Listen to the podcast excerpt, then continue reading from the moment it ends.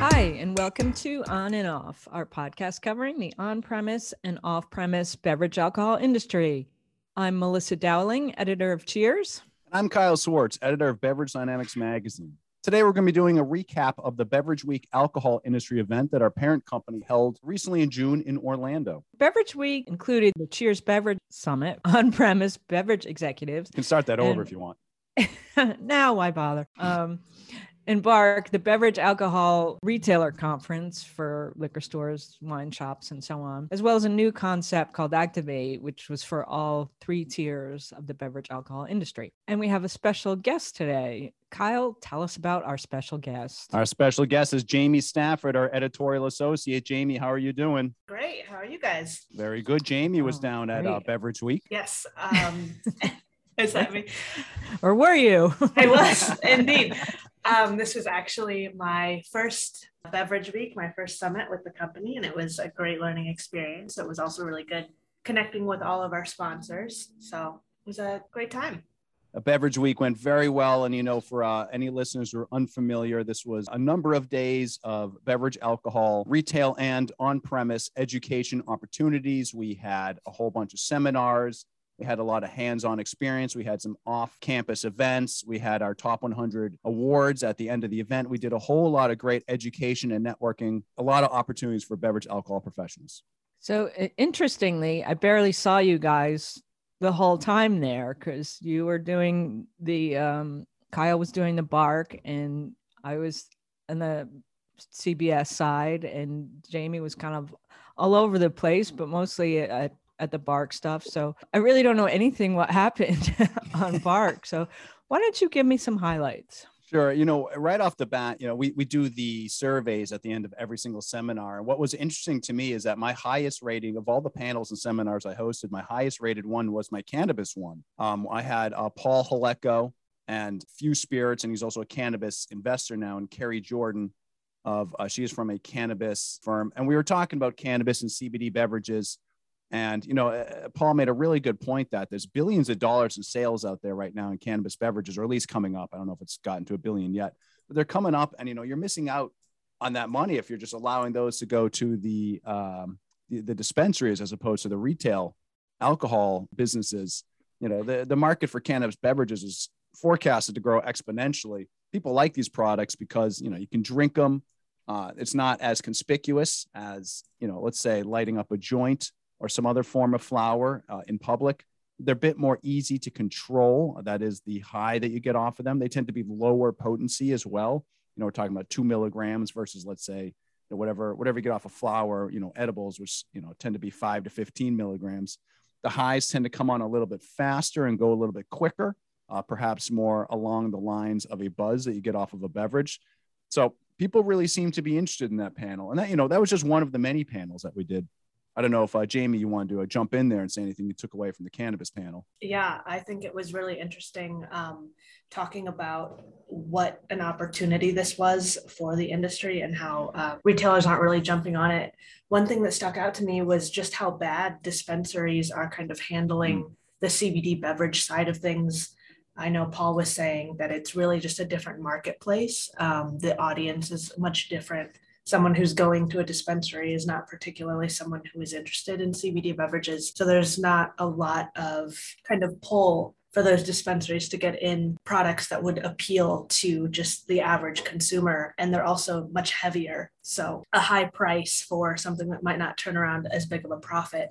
So that was that was cool, but um, definitely seems like a big opportunity for retailers to kind of jump in on. Yeah, we didn't talk about any cannabis stuff over on the on-premise side, but in terms of legal things, we had Hannah Becker speak. but I think she might have talked at Bark too. And I think she um, did. Yeah, she's a lawyer with I forget the law firm, but they do beverage alcohol um, stuff. And I sat in on that one, and I was kind of expecting it to be really boring. No offense to her, but just putting no, not no, just a lawyer, a lawyer talking about legal stuff. But she's a really a great speaker and so passionate about the industry and Yeah. just really seems to love what she's doing. And you know, a, a big topic of interest is, is the whole cocktails to go thing. Started it during COVID, and a lot of some states have taken them back and some have made it permanent. So, you know, it's it's all over the place and changing all the time. But that's obviously a, a big deal for on-premise operators right now. And that brings up a broader point that was made over at Bark as well, and something that the entire alcohol industry is grappling with right now is what does the post-COVID world look like?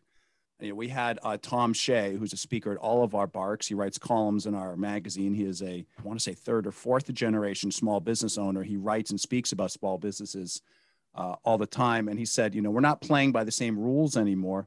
The pandemic galvanized sales across all categories, but you know, what happens when the pandemic becomes endemic, as it seems to be happening right now? you can't really fall into complacency regarding the growth that you had over the last couple of years or even some of the trends that we saw you know now is the time to start thinking about what happens next right because um, the keynote speaker we had was cole robillard of uh, Smokey Bones who we had done the cover story on in the summer issue and she um, you know talked a little bit more about some of the things but one of the things that she mentioned one of the locations they just opened has a drive through now, Smokey Bones is a casual dining concept with a full bar, cocktails, all that.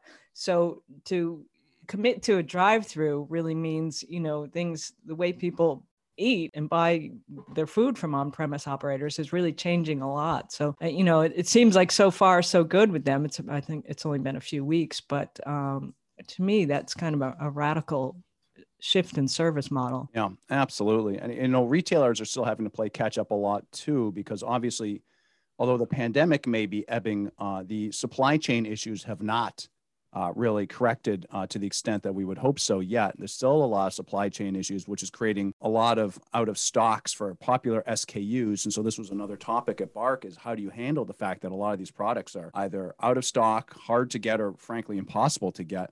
Uh, and you know, it was uh, made a good point. It was made by uh, Marty Holland of the Party Source in Kentucky.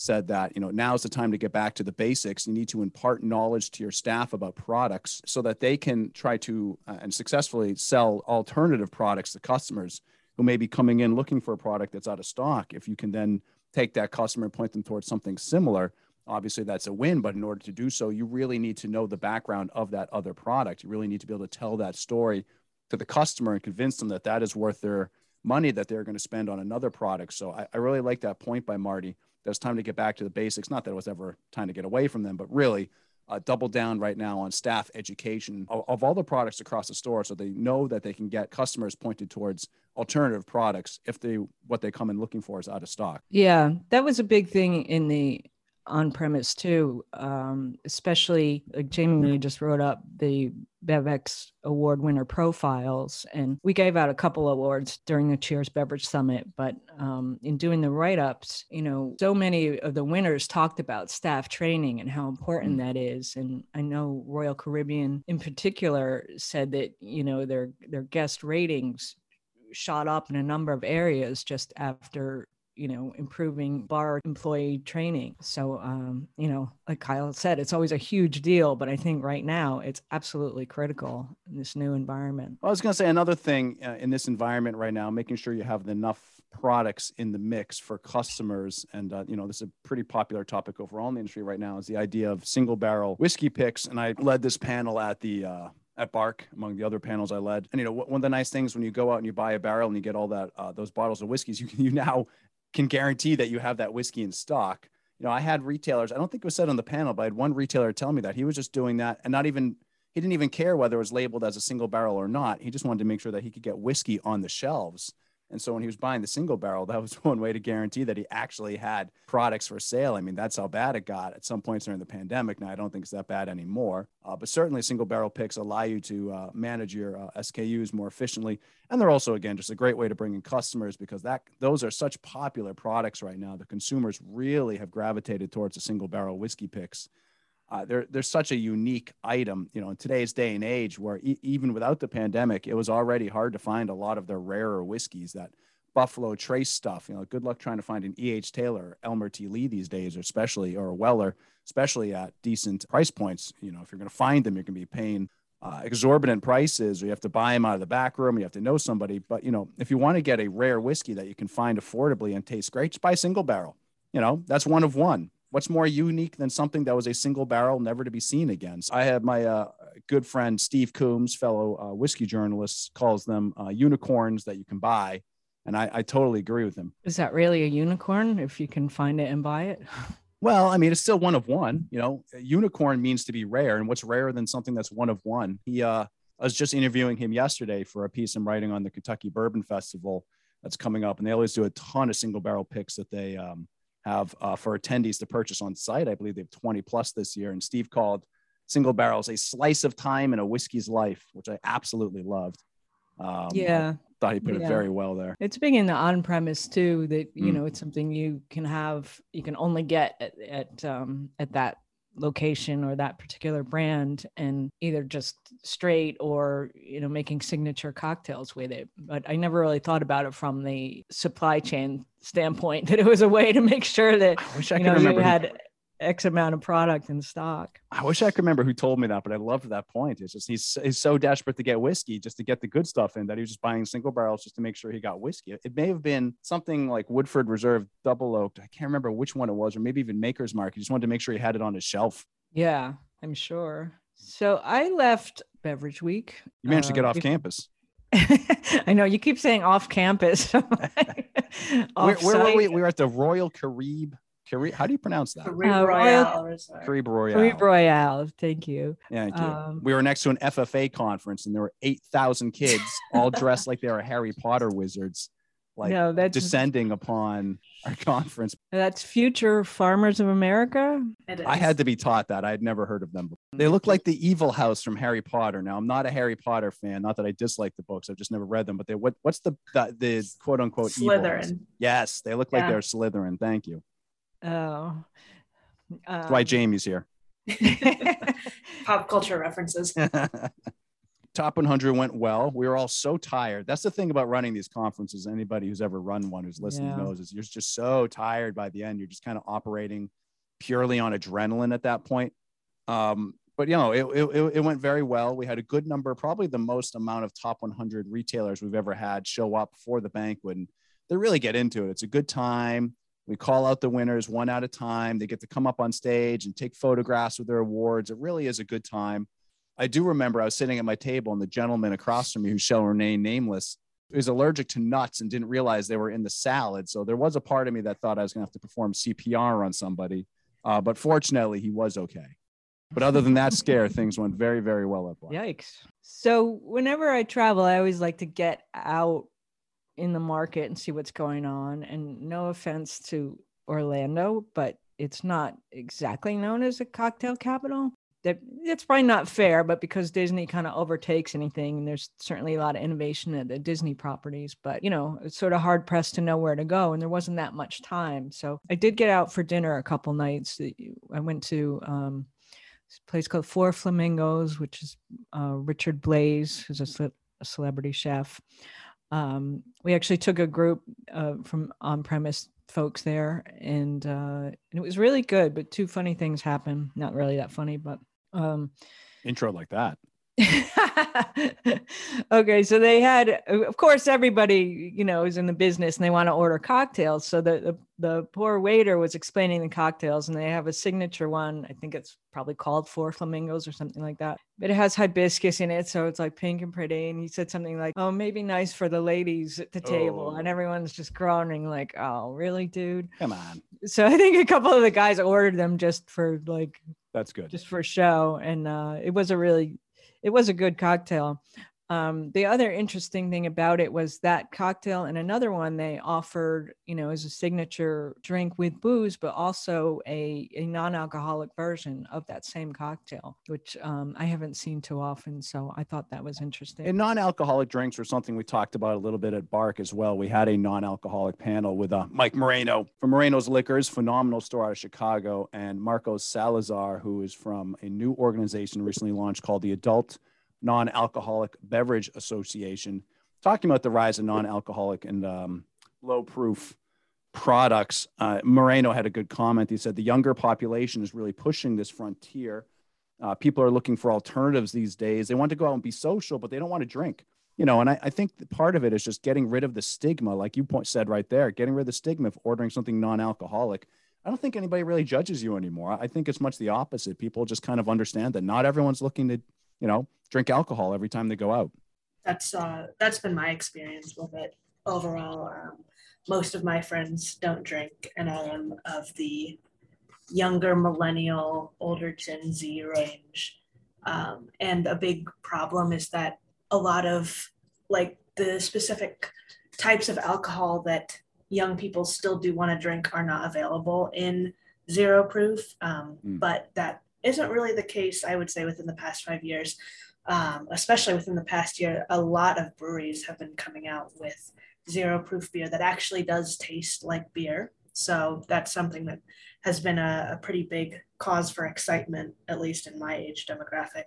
Uh, and I thought that one of the comments that Mike Moreno uh, mentioned was really interesting was that this isn't really supposed to be an either or situation. Hmm. Uh, it's meant to be more of an inclusive thing where people can drink or they don't have to drink if they don't want to, rather than putting it forward as an option of saying, um, like, once you cross over this line, you can never have a drop of alcohol again. Yeah, that's definitely something they're seeing in the, uh, I mean, everywhere, but specific to the on premise that, you know, maybe you're not drinking tonight or this week or whatever. And it's, uh, it's more of a lifestyle thing. Whereas before, it's like, I don't drink at all. I don't drink because I'm pregnant, or I don't drink because I'm driving, or I don't drink because it's dry January or whatever. It's like there's a lot more back and forth, and it just becomes part of the lifestyle, which you know people have had to get their heads around. Absolutely. I, uh, Jamie made a good point. Another good point as well, which is that craft beer or beer or just products in general that are non-alcoholic now taste so much like their alcoholic versions. I, I really think the quality has come a long way in recent time. And I know I bring this brewery up all the time, but you know, for instance, take a look at Partake. I believe they're a brewery out of Ontario. I know they're from Canada. Apologies if I got the wrong province. Um, but yeah, no, they, I mean, they make the full range of craft options, non-alcoholic, every single one of them, and they all taste like their alcoholic version. It's incredible to me the quality of these products these days. Yeah, it's the same with spirits too. They're or uh, no spirit spirits, I guess. You know, they're getting much better at tasting like a whiskey or tequila or gin and all that. You know, I think the problem is both on and off premise is the cost because they will cost almost as much as as a bottle of, of full proof so it's really challenging with cocktails. You know, people just expect to pay considerably less for a drink with no alcohol in it, and it you know it costs just as much to do, but uh, you still want to offer that craft cocktail experience. Melissa, how'd the BevX Awards go? They went well. We, we just, there weren't too many people there to accept in person because, you know, the timing and the location. But, you know, when we were able to sort of delve into why some of the the places won their awards, it was really interesting some of the things that, that they were doing, like the independent award, best independent operator. I forget the title, but it went to a hotel in, in New York's Hudson Valley called Troutbeck, and they they did a like women led beverage residency, kind of like a chef's residency. But they had four different women come in for I forget how long, but they stayed on site and did different programs and dinners. And there was uh, someone from a local cidery, a tequila person, a couple wine people. So it's just, uh, it's always interesting to see the innovation coming from some of the independents as well as, you know, big companies like, you know, Dave and Buster's who, who won a, a best overall award. You know they they really overhauled their whole beverage program and did a ton of research and came up with two different sort of core customers so it's just it's really heartening to see all the um, all the things that people are doing especially like right now where the business environment has been so challenging. Absolutely. Absolutely. No that sounds great. Final question before we get going. Was i the only staff member who got into the pool? Absolutely. I did not. There every time I walked by the pool, there were at least 500 kids in there. So I don't I don't know how you enjoyed. Was it the yourself. farmers? Yeah, it was, it, it was all of the little farmers. It it was FFA infused for sure. But like Melissa said about uh, her always having to get off uh, off campus or go out when she travels. If I see a pool, I have to get in the pool. I just can't help myself.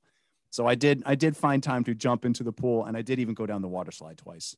Oh wow! Well, I, I mean I guess it goes without saying it was like a zillion degrees, but even for Florida in June, it was exceptionally hot and humid. And um, right before our flight, a couple coworkers and I went to the little tiki bar thing by the pool. And I mean, it was all wonderful except for the heat blasting in all sides. and the people, probably Kyle, frolicking in the pool. I was trying very hard to swim on the side opposite where the conference was. I was like, I, who's going to see me out here, you know? Good call.